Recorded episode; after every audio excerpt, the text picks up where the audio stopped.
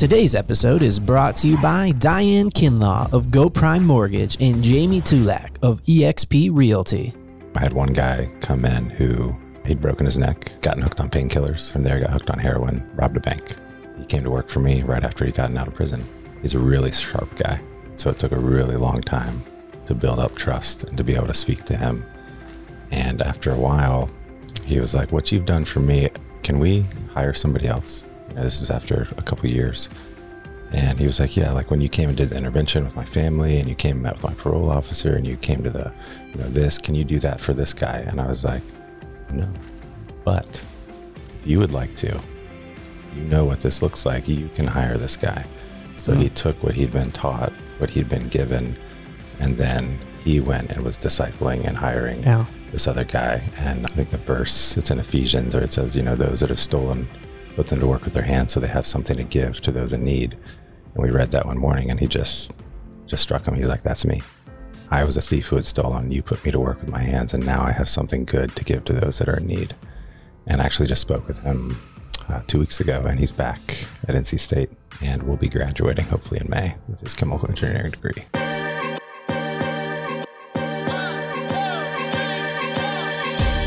Thank you for listening to the Guys Who Do Stuff podcast.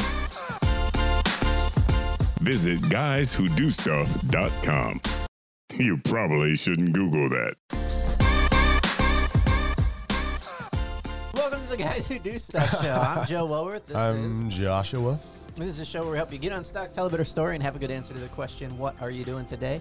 And today, very excited, our guest in the studio is Thomas Maldonado. Welcome. Good morning. Can you start out by just telling us a little bit about yourself and your business, Landscape Solutions? Well, I was born and raised here in Cary, North Carolina.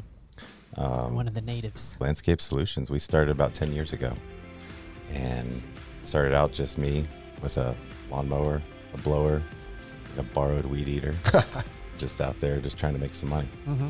And uh, what it's grown into in the last 10 years is pretty amazing. So, 10 whole years you've been doing this. You started out on a bootstrap budget, so you just made it work. And 10 years later, what's your company look like now? Uh, now we do full service uh, custom design and install. We take care of the Northwest Cary YMCA, which is a 38 acre property. You still borrow weed eaters? I got one, I'll, I'll put it to work. Um, what was going on in your life the time you just start you decided to start?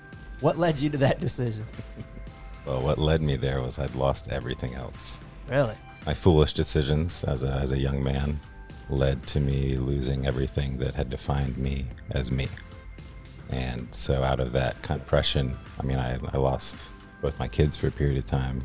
I was going through a divorce and two custody battles all at the same time. I decided to quit my job just because I figured I lost everything else. I might as well go all the way down to the bottom. And then, yeah, beginning of 2011 into 2010, I really didn't have a choice. It was I need to make some sort of living and some sort of money, and what I knew how to do was take care of a yard. And uh, actually, the first project that I did on my own was for a realtor who had had a house that had been on the market for I don't know nine months. He said, "Can you make this house look good to sell?" And I probably lost money because I made it look so good, but it sold within one day. And so 10 years ago, that was substantial. And so from there, we just launched into doing renovations. Yeah, that was before houses were being sold immediately. Mhm. At what point did you feel like this isn't just me trying to do something? Did it start out as a passion? Because it sounds like it started out as I need to do something to make money. But I know you now and I know you today, and you're passionate about what you do. Mhm. And how did you get from I'm doing this to survive to I'm doing this because, like, when I talk to you now, it feels like when you're talking, I'm doing this because this is what I was meant to do. I had no idea what I wanted out of life. I, I had started landscaping in high school. And so I think it started to form a passion in me. I started working with a landscape architect. I was installing the designs that he would do, and he was fresh out NC State. And after a few years, I started changing those designs. I would be in the middle of something, I'd be like, oh, that rock's in the wrong place. I'm going to change the shape of where these trees are. And it just struck me. I was an artist. I didn't realize that I had that that eye or that gifting to create an outdoor space that was inviting. Yeah. And so, it, kind of by accident, I just learned to really fall in love with creating a space that that people felt welcomed outside. What did the first thing look like where it went from me as a hobby to me having a crew? Oh, that was that was tough. Yeah. Um, and I mean, a big a big piece of how how I got started. I went to I got I got involved in ministry. Really, it was down at the homeless shelter in downtown Raleigh. The, there's no other way to describe it. I I went on a faith journey of my own. I was like, I want to figure out who this Jesus guy is. If he's real, I want to know everything there is to know about him. And if he's not real, I want to understand why people believe that he is. And what what happened, I mean, it, it's a longer story. I went to Jerusalem, spent time with a rabbi so I could ask him hard questions. Stayed at a monastery so I could interview the monk and be like, what are you really doing here?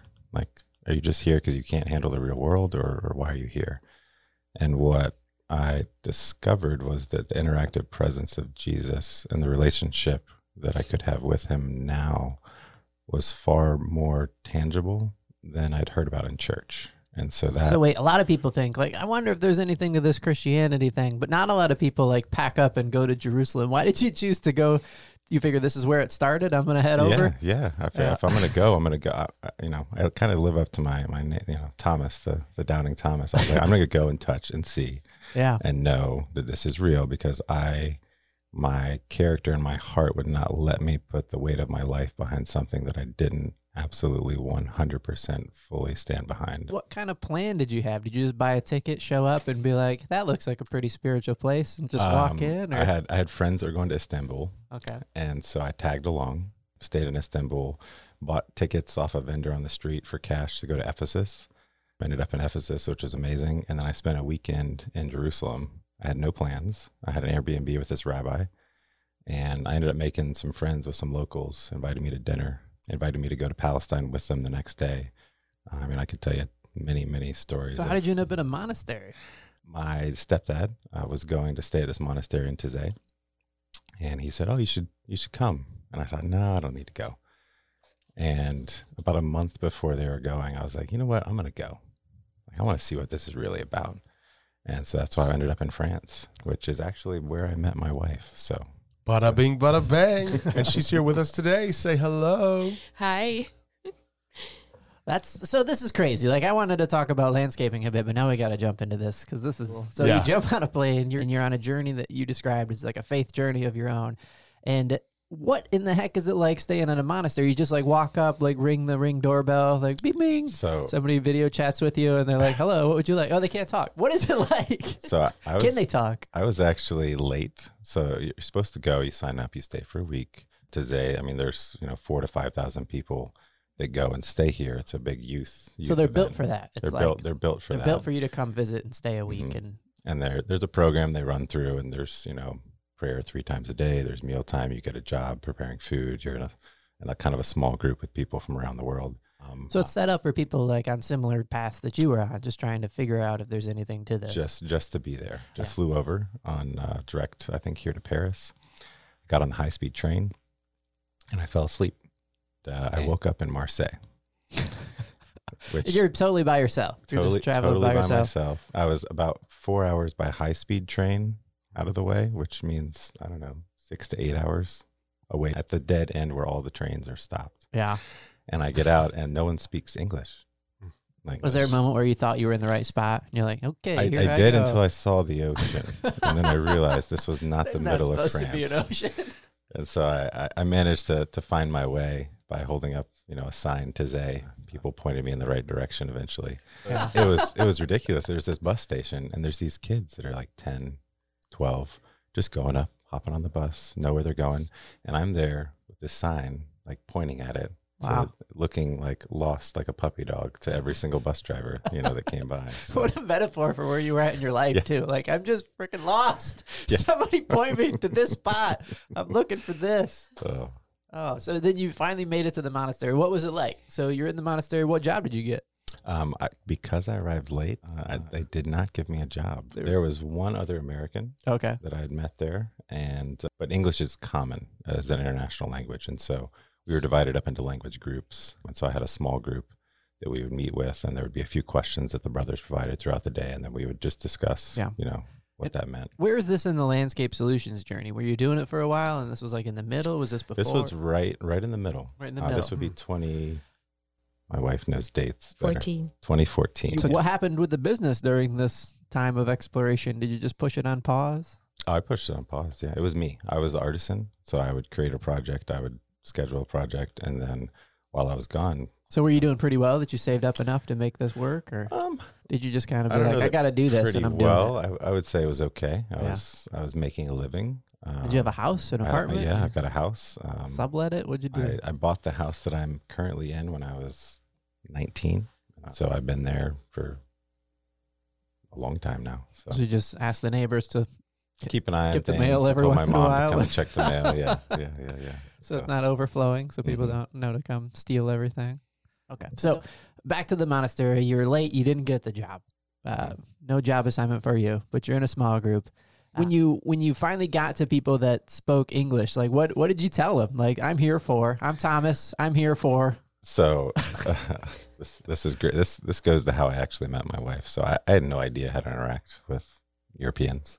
You know, I was just dumb, and so That's wait- where dumb Americans uh, think we earned it. Oh, yeah. Because I went to Europe and I'm like, yeah, I get it. Like Yeah. I'm dumb. I'm like, I can't order anything. I can't talk to anybody. Like So Google Translate. It wasn't even a thing when you were there. So so there I am standing in line for food, just standing waiting. And I was like, I'm gonna tell some jokes. I'm gonna get some people to laugh. You know, this might work. Classic American. Yeah. So so so I turn around to uh, whoever was standing behind me, and it, it happened to be uh, my future bride. And I was like, Big fan of jokes, huh? I was like, uh, I was like, hey, knock knock, Nope. right? And what? Because I had no idea what it means, knock knock. And I was like, well, you're supposed to say who's there. And I'm Yeah. like, who's there? And uh, I said, little old lady. Little old lady who? I didn't know you could yodel. ah, man, I forgot. You told me that one before. See, I don't even remember it. So I, I brought out my top And quality, That was the it's best. still funny. that was the A game joke. All right. and it didn't work. She just looked at me and, and had a cold blank stare. Yeah, that was not funny. But what was it about Thomas? yeah. How did it turn if, if into? it- if the joke bombed, what survived with Thomas in that moment? I think his eyes. Oh, you're like bad jokes, but decent eyes. yeah. Let's see what's here. All right, so you take a week and a half off of work to go to a Mhm. completely different country to stay in a monastery. You're ordering food. You tell a bad joke, and uh, it starts the the love of your life relationship, which is awesome, but probably not why you went. You went over there knowing that you wanted something. Sounds like you end up getting what you needed. I love that part of a story. Tell me more about the monastery experience and what it kind of led to. Did you find an answer to your question about the the faith journey?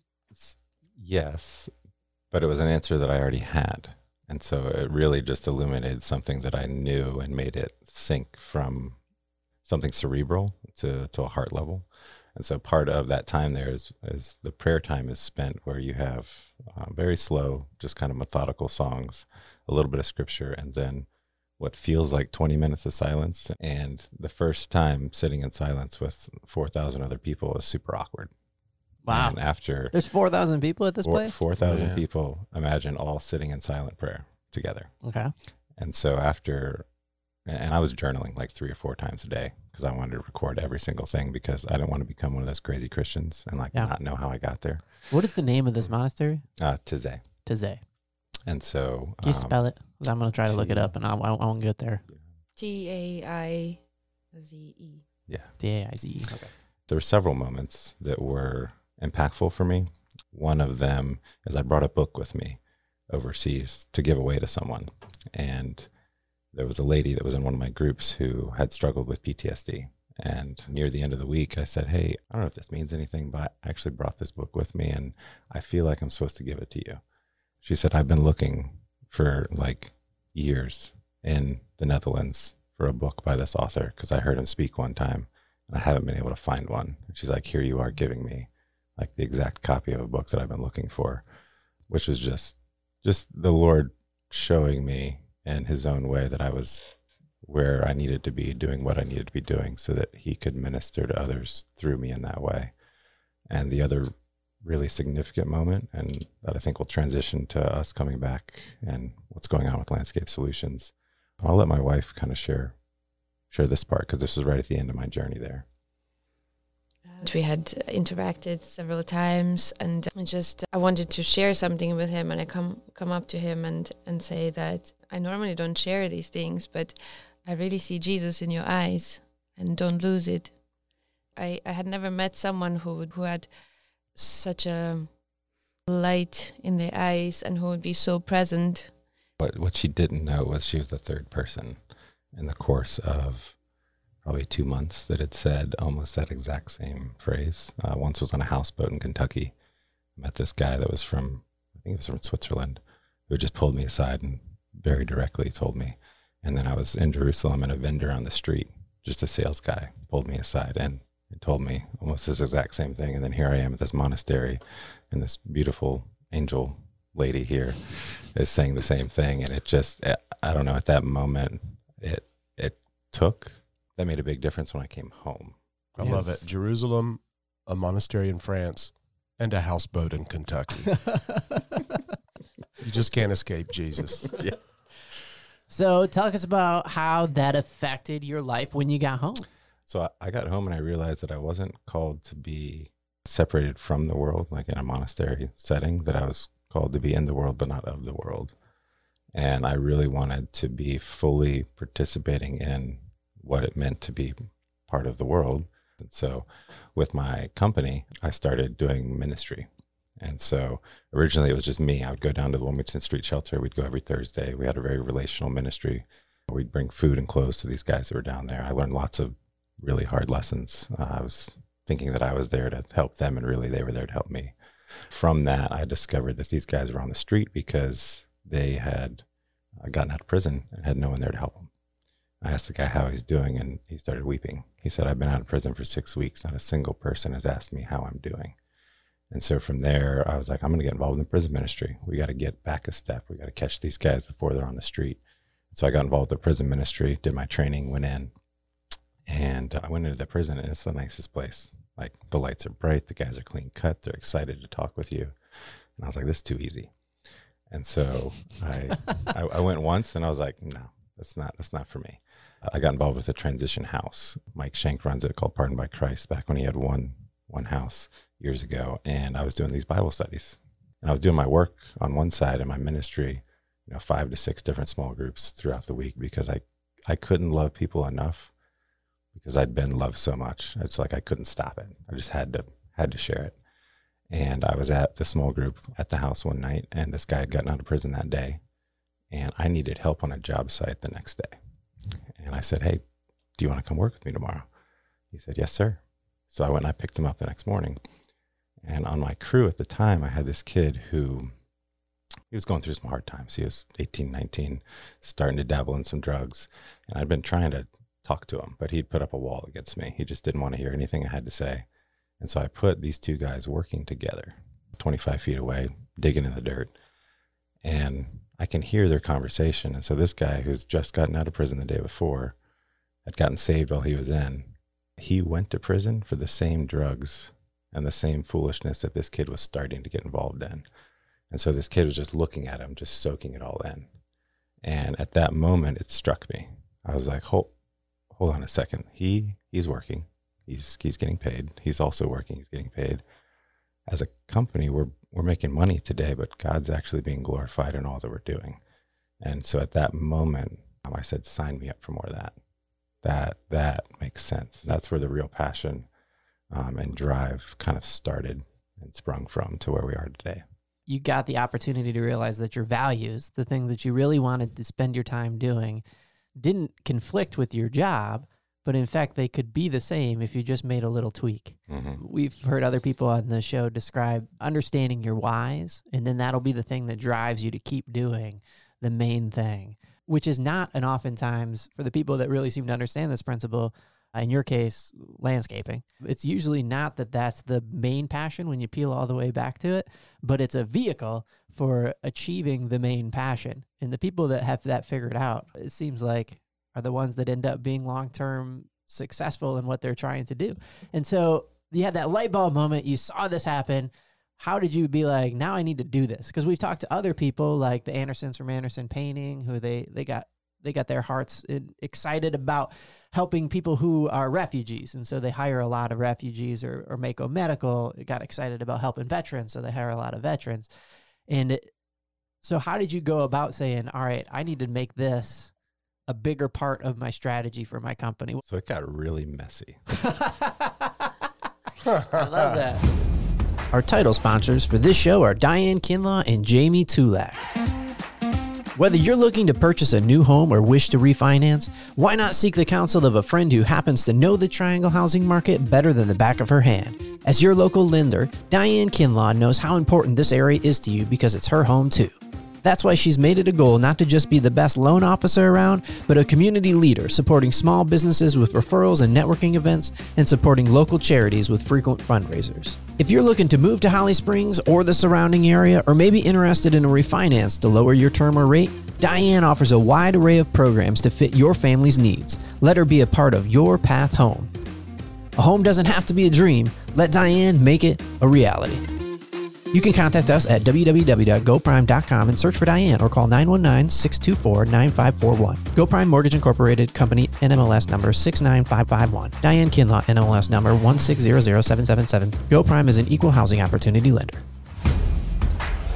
Today's show sponsor, Jamie Tulak of eXp Realty, has a passion for serving clients and nearly a decade of industry experience as a top producing realtor and designer. Jamie Tulak of eXp Realty will help you reach your real estate goals. Whether you're buying, selling, investing, or renting in today's market, having an experienced real estate expert working for you is crucial. And don't forget to ask her about her Hometown Heroes credit for military, police, firefighters, teachers, and medical providers. Contact Jamie Tulak today at 559 707 1913. That's 559 707 1913. MRP certified. So it got really messy. I love that. really messy. I, I, I probably I have a tendency to, to go all in. Yeah. When when I really So get you're like, excited. all criminals, get on the bus, everybody. yeah. Here's some sharp that- tools. it- this is going to be great. Was. Um, I, I look back and if I I would just shake my head at myself right now, looking back. Yeah. It- it- Nobody understood your really good intentions. You're like, um, I mean, there there were days when I had a crew. I had a guy that he'd been in 30 years, and his first job out was with me.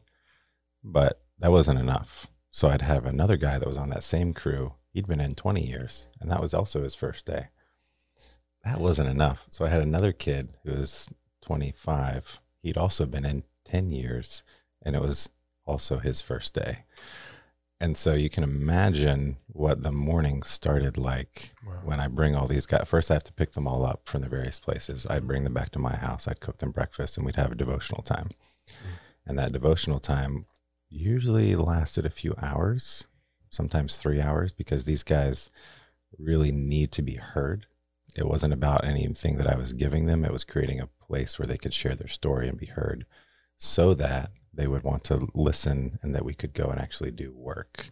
And so there were many times when we were not very profitable, but the work that was being done in the hearts of the men uh, had always been kind of the central heart and passion for, for why I was doing what I was doing.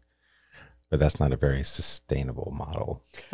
so you're feeling great about what, who you're helping, but you're just not getting a lot of work done, is what you're Not saying. a lot of work done. I mean, and yeah, it was just just exhausting. Did it ever create customer service issues? if I was on site, the guys knew, and I would never leave anyone alone. I, I was really particular about caring for our customers, you know, in the right way. And Wow. at that time, I was doing a lot of new construction, which is a lot easier to manage with these guys.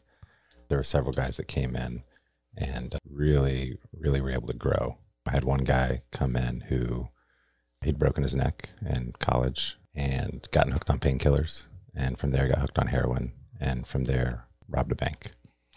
And he came to work for me right after he gotten out of prison. And he's a really sharp guy. So it took a really long time to build up trust and to be able to speak to him.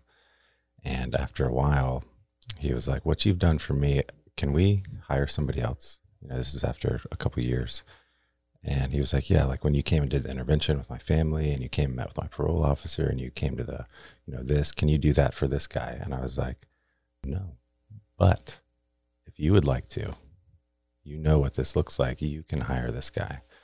And that was a real a turning point to see him step into that himself. So he mm. took what he'd been taught, what he'd been given, and then he went and was discipling and hiring Yeah. This other guy. And I think the verse, it's in Ephesians, or it says, you know, those that have stolen, put them to work with their hands so they have something to give to those in need. And we read that one morning and he just, just struck him. He's like, that's me. I was a thief who had stolen. You put me to work with my hands, and now I have something good to give to those that are in need. And I actually just spoke with him uh, two weeks ago, and he's back at NC State after a long time. And will be graduating hopefully in May with his chemical engineering degree. That's awesome. Wow. So you had one of those moments where the values and the mission of the organization become the values and the mission of the people inside of the organization. Now, How much time had passed from that decision that you were like, I want to see this happen more often when you're watching the two gentlemen working together to that moment where you're like, this guy personalized it, made it his own, made the cause that you devoted your life to his cause. And even though he doesn't work there anymore, he's still doing that. That was probably about two years. Two years. lots of lots of hard lessons learned Yeah. in the middle of those two years and and since then if you want to transition to kind of where where we are today i've never put out a help wanted ad uh, i don't even have a website but joe's working on it so i think your landscape I love the fact that you don't even have a website and you've been doing it for 10 years. And in a big part of it, when we first met, he was his pitch at BNI, his elevator pitch was like, Hey, I'm super busy, but if you have a bunch of money and you want to do a job at this level, I got you. And I remember at one point, I was just telling him about being busy, and he told me a piece of advice that I've used and it's helped me out a lot, which is like when you're super busy, just raise your price because you're super confident at that moment because you already have work to do. And that's really helped me out in the last year or so because I, I started out like many entrepreneurs undervaluing my services and products. And so the fact that I was able to become busy and use that tactic to to raise my prices has been a very impactful thing. But then I saw in Thomas uh, a transition happened when he decided to expand and add more crews. That he's like, oh no, I can actually take on more work. And your and your elevator pitch changed. It was about how much you loved playing in the dirt, and you can't believe you get paid to do this, and this is your, like your passion. And then it kind of switched to that plus. But I'm super busy, so if you want to spend twenty five thousand dollars or more on an overhaul, come talk to me. And then now you've got a crew. So I was imagining somewhere in the in the background, you were starting to figure out how to scale better. And uh, so, talk to us about where you're at today. Now you have how many people? so i've got i think a crew of five or six we just had a new guy come in this week Mhm. and i mean that's really something that took uh, some hard i mean i was wearing a lot of hats Yeah. so it was, it was my my company i built this company Right. my name was going on everything. So I had to be the, the main source of contact for my customers. I had to be the one that was designing everything. And Right. then I wouldn't even trust anyone else to do the install because it had to have like my fingerprint of this is awesome. We designed this approval. And uh, over the last two year, two and a half years, I, I travel a lot. My wife still lives in Brussels. And so I would spend, you know, six to eight weeks here and then two weeks overseas. And so being overseas and running a company here forced my hand Yeah. to have to delegate well and to have to trust my guys to to install things the way that you know they've been taught and it's been awesome to let go uh, when I realize it's it's not really my company and that I can I can manage that well. Yeah. And so the the guys that are on my crew now, that's a miraculous story in its own. Each each one of them, two of them have said, "I will turn down any all offers and I will come work for you, even at a lesser pay, because I believe in what the Lord is doing in and through you and the company." And those are my strongest two guys currently Yeah. who not only are they skilled in in the work, but their heart is behind the mission. And so that mission has clarified tremendously over the last six months Yeah.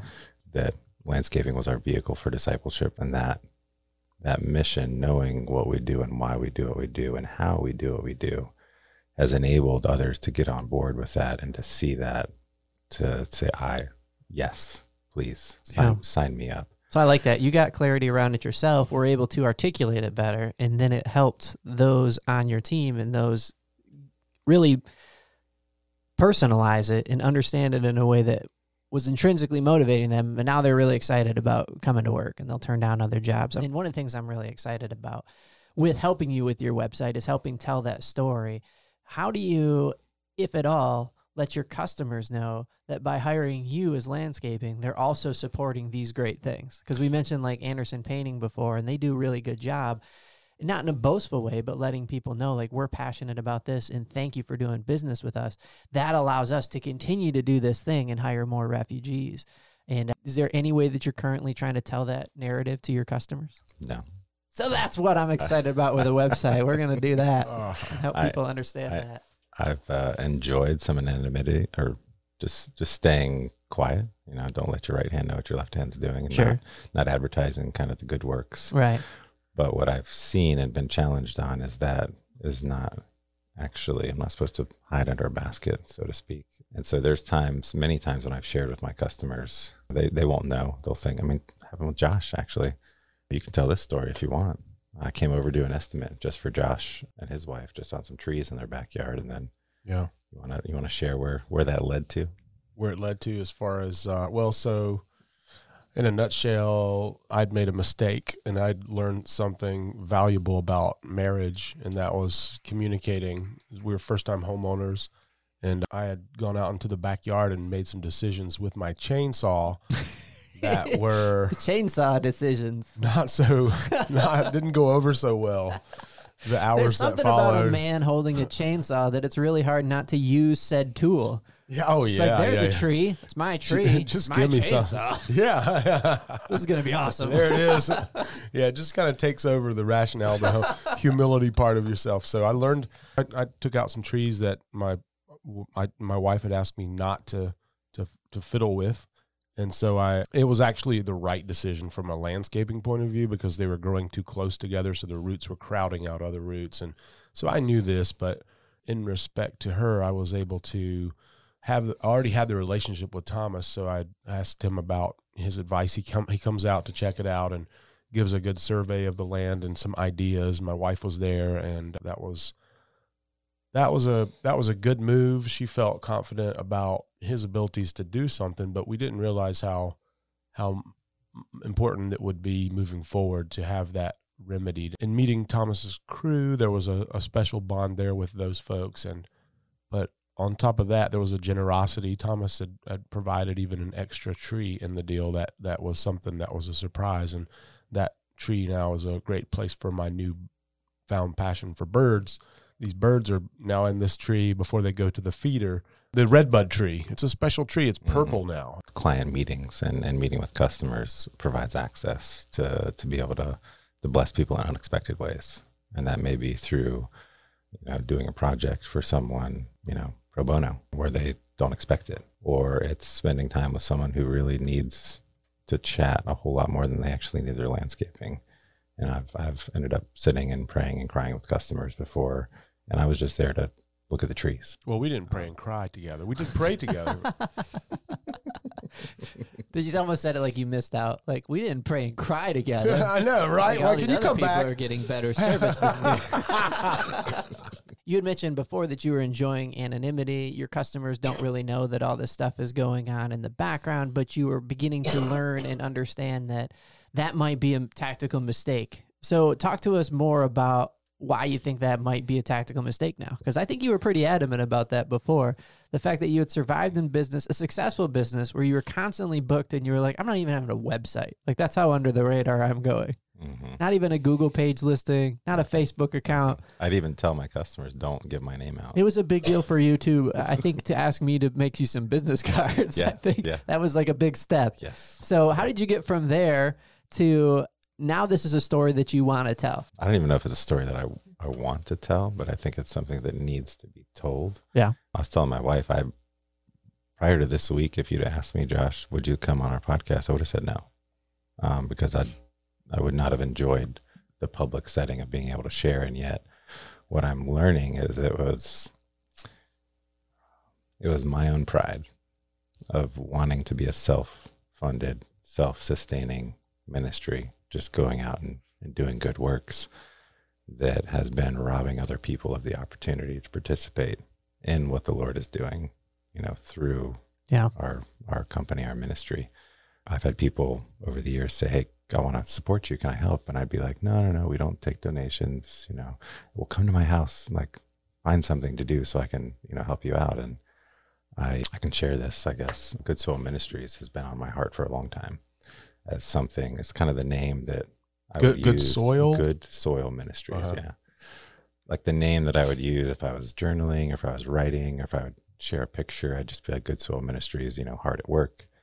And about a month ago, it just hit me. I said, why, why would I not start Good Soil Ministries? Like, why, why would that not be something that I would do? And so that launched me into this whole new realm of of asking for help. There is this notion that it's boastful to talk about your values because it feels like to some people that it's almost like, well, my values are neener, neener, neen or neen or kind of, Yeah. it feels like that as a business owner. But what you're describing matches up with what I've heard from other people when you come to the realization that other people would rather do business if they're going to get landscaping done. There is a certain set of people in the triangle that would love to give their business to support somebody that shares their values. Mm-hmm. And if they knew that there's this organization that believes in helping people coming out of prison or people in halfway homes or people trying to get back on their feet, they have to spend this money anyways. In in their landscaping, they get to get a twofer. They get to get their landscaping done, which is a checkbox on their list, which is kind of cool because yeah, I got something done. But then they also get to do something that lines up with their values that changes the way they think about themselves and they get to join you in their mission. And so they're not just buying landscaping, they're they're making a difference in the lives of people that are coming out of prison and in halfway homes and people that need discipleship and the things that you're excited about doing. And it gives them the opportunity to partner with you in that aspect. And I think that is becoming more and more common when people are making decisions on who they want to do business with. I would much rather give my money to this company that does these things in addition than a company that just only does this. And I believe that most businesses, even if they haven't clearly articulated, have that, but they just haven't told people that Mm. and haven't afforded them the opportunity to to do something that they really wanted to do anyways, which is live live up to their values and what they believe the difference they should be making in the world. And uh, I think that's such a cool realization that you went through to say like, no, I'm actually robbing people of an opportunity to do something that they really wanted to do, but they're not set up to do it in the same way that I'm set up to do it. By actually starting to talk about it in, in that early stage, you're kind of creating this ground. So, Have you found people that are really excited about the idea now that you've Oh, kind of changed your mentality? So many people. Yeah. I ran into a lady who's a, a previous customer from years ago. And uh, she said, Oh, how's everything going? How's, you know, and she knows kind of what we do with ministry stuff. I've shared Yeah. selectively with people over the years. Thomas has one of those logos, if you don't know, that's got a cross kind of hidden in there. Like if you really look, you can see it. And so I think that's like the only way people could have known. Kind of like, what's that symbol that they used to use in early Yeah, Christianity? the, that the used to, fish, the fish. the fish, they used See, to draw what- it in the sand so people would know. Even getting a cross on my logo took a lot. Yeah. Because I, I never wanted to pull at the heartstrings of anyone to get them to do business with me. I wanted our work and the quality of our work to speak for itself. Mhm. And then once we were on site, once we're working with someone, then I would feel comfortable sharing. Here's why we do what we do. Right. Um, There was a time in my life when I put the cart way before the horse. Was there a time in your life? Was that back in the prodigal days that you put the cart before the horse, or is it just an innate sort of? I I've I've always just wanted to be very That's your nature ever yeah, since, very Yeah. very authentic. right? So wanting to really live up to what what it is that I'm actually doing and Right. not pretend as though I'm doing something that isn't actually happening. Yeah. Or it feels like some people will use their causes or their values as a way to manipulate.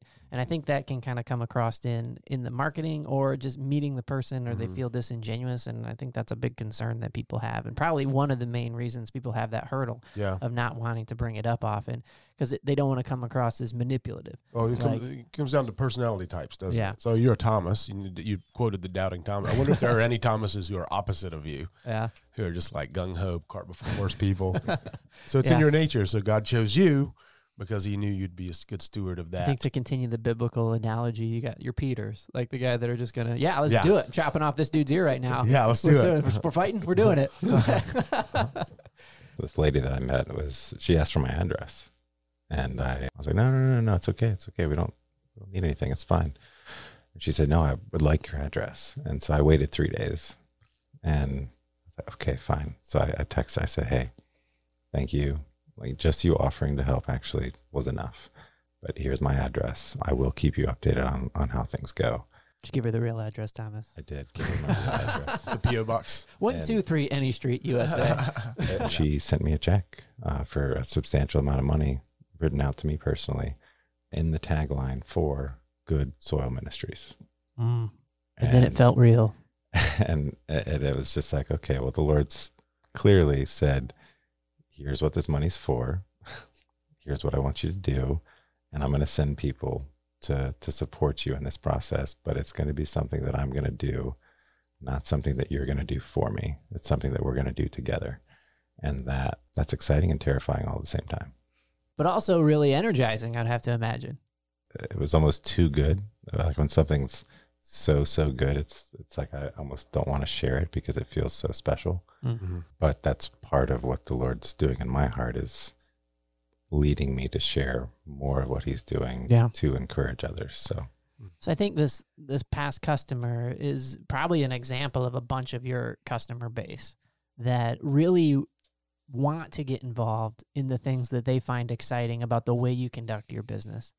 But without letting them know or have an opportunity, like you were saying, to use your word, which I think is a strong word, was your word. You were robbing them of the opportunity to um, do something that they really wanted to do, but again, didn't know where to put those funds. Landscaping is the vehicle. And by the way, from everything I've heard from people that have used you, you're fantastic at the vehicle side of it. You have never advertised and been able to sustain a business for 10 years. I think that speaks to the quality of work that's going out there because it has to be all word of mouth then.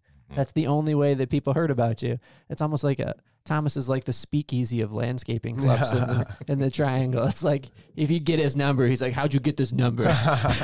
that's that's actually what i would do someone would call me like "Where- where'd you get my number What's the next steps for you? Like, what are you excited about? You said a lot of this has been happening in the last couple of months. it's really pressing into what what this looks like to to step into a nonprofit world to to be a good steward of, of what it is that we're doing we're changing the model for how we do the business before it'd be one really healthy guy and you know three really unhealthy guys trying to slog through a day and get good work done. And now we're going to have three solid guys that their heart is behind the mission. They know what they're doing why they're doing what they're doing and they're really good at what they do so that when someone gets brought into a crew uh, from wherever background maybe they're just there for a day maybe they're there for a few days uh, maybe they're there for some weeks they will enter into a culture where we do excellent work that's really high quality we take pride in what we do and we honor the lord in every bit of that i'm excited um, because the crew that i have is excited to, to step into that and to do ministry in that way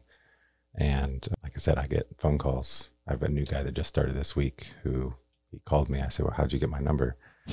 He said, I, I don't know. I know some guy from somewhere. He said to call you. And I said, Well, uh, tell me about your experience. And he's like, told me a few things. And I said, Well, just so you know, here's, here's who we are and here's what we do.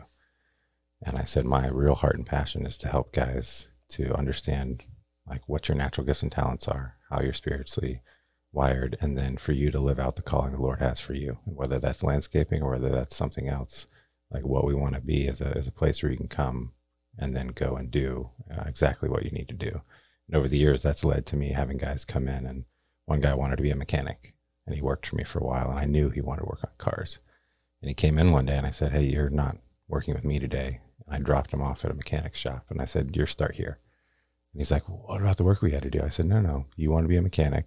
I know the owner. He just hired you on my word. So go and be a mechanic.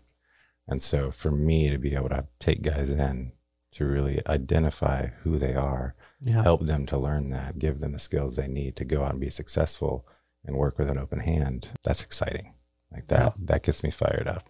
And so we just had a new guy come on who he was just, he just got a phone call and you know, he just started this week and I'm excited to see where the Lord takes that journey. I love asking this question because there's there's a ton of stuff in your story, very interesting and compelling, and I love where you're at right now in your story. and very excited for you in Landscape Solutions and what could become of Good Soil Ministries and all those awesome things. But if you could borrow the DeLorean from Back to the Future, and in that you get 60 seconds to go back to any point in your past and tell young Thomas something. What do you think you would tell him? What advice would you give? And what time in your life would you go back to? I wouldn't change a thing. So you'd go Uh, back and just like hit, it, hit him with a spitball. Yeah, I because I, I look at the journey that my life has taken, and even some of the worst things I would describe as the best worst thing that ever happened to me, that I wouldn't wish on anyone else. But had I not made those choices, I wouldn't be who I am today. And so, I do not think I would change a thing. Yeah. So how would you define success then? Like if you could fast forward and wave a magic wand, it's two years in the future. Good Soil Ministries is everything you want it to be. What does it look like? Hmm. It's not even about what I want it to be. I think success would look at me being joyful, obedient, doing whatever the Lord has for me each day, not necessarily thinking 10 years in the future. I've got dreams. I mean, I could, I could project w- what I see could be. I mean, I'd love to have maybe some property, have a house, be able to house guys, be able to have them in training, be a resource for other small businesses for guys that are Mm-hmm. you know, going through training and then they go out and they're discipled as an electrician, as a painter. Have a retreat center for for people to come and just be, you know, create a thin space where people can interact with the Holy Spirit in life giving ways. I mean, I could dream for, Yeah. for days and days and days. Well, that's not called dreaming when you're running a nonprofit. That's called casting vision. Yeah. My wife is is very talented as well and in her musical gifting. And so what has the Lord called us to do together? And, and what does that look like when she's, you know, here in the States and we are doing life together and creating a life that's worth living. So Normally, this is the part of the podcast where I say, "Hey, Thomas, where can people find you?" And we're not quite there yet, but we have a domain. we do have a domain. I, I still need to get you the Yeah, I know. access to the domain. I, I think currently currently it'll be yourlandscapesolution.com. Your landscape solution. Uh, you're speaking at a, a men's conference coming up, a men's retreat. I'm going to be there. It's in March, and as of this going live, this will be in time we can plug it. So, can you talk a little about the Souly conference? I could, but it's not necessarily something that we advertise. Okay, so let's So- just scratch that whole entire part. It's- well, it's uh, I can I can speak briefly about it. Uh, we're full, so it's booked completely. So there's no no way for anyone to sign No up. It way. seems to be like the theme of that. Like, how'd you get this number? it's full. It's gonna be awesome, but it's That's full. great. Everything you're a part of is like secret society, bro. I love it. The landscape Illuminati. But it, but there are available ones in the future, so folks should Yeah, know so about it. Souly Business is an organization started out of Atlanta um, years ago. and How do you spell Souly? S O U L Y? Okay, I figure people might need to know how to spell that if they want to look it Um, up. And now there's chapters operating in Atlanta, California, uh, Canada, Costa Rica, Guatemala, Tennessee, and West Virginia and North Carolina. Don't miss any. Did you miss any? I've missed You you, many. you said all of them. I think I said where they are? Yeah, Okay, okay. yeah. Canada. Canada. Oh, Canada. Yeah. I oh, actually got the opportunity to go up and speak in Canada recently. Did ya? Which was just so great. Oh wow. I mean, it was it was fun because I wasn't in my home market, Yeah. so I'm up in Canada. I'm not worried about someone hiring me. Yeah. So there's a there's a talk for the weekend on work and faith, and I don't ever want to do that talk because I'm not one to self promote, and so So you got you got you didn't have to do your pitch because it didn't matter because you're not driving to Canada. So it felt very freeing to you. oh, it was Yeah. it was incredible. I could I could speak openly at exactly how and why we do what we do, and the room was full of about 175 guys, a lot of them small business owners, and I probably had 30 or 40 guys come up and say, "I needed to hear what you said. Like, thank you. Like, I'm gonna go do that. I'm gonna take that back to my guys." And I even got an email later. A guy said, "Hey, I was at the John Deere dealer show up here, and a couple guys were like talking about what you said. They're out there doing that with their companies.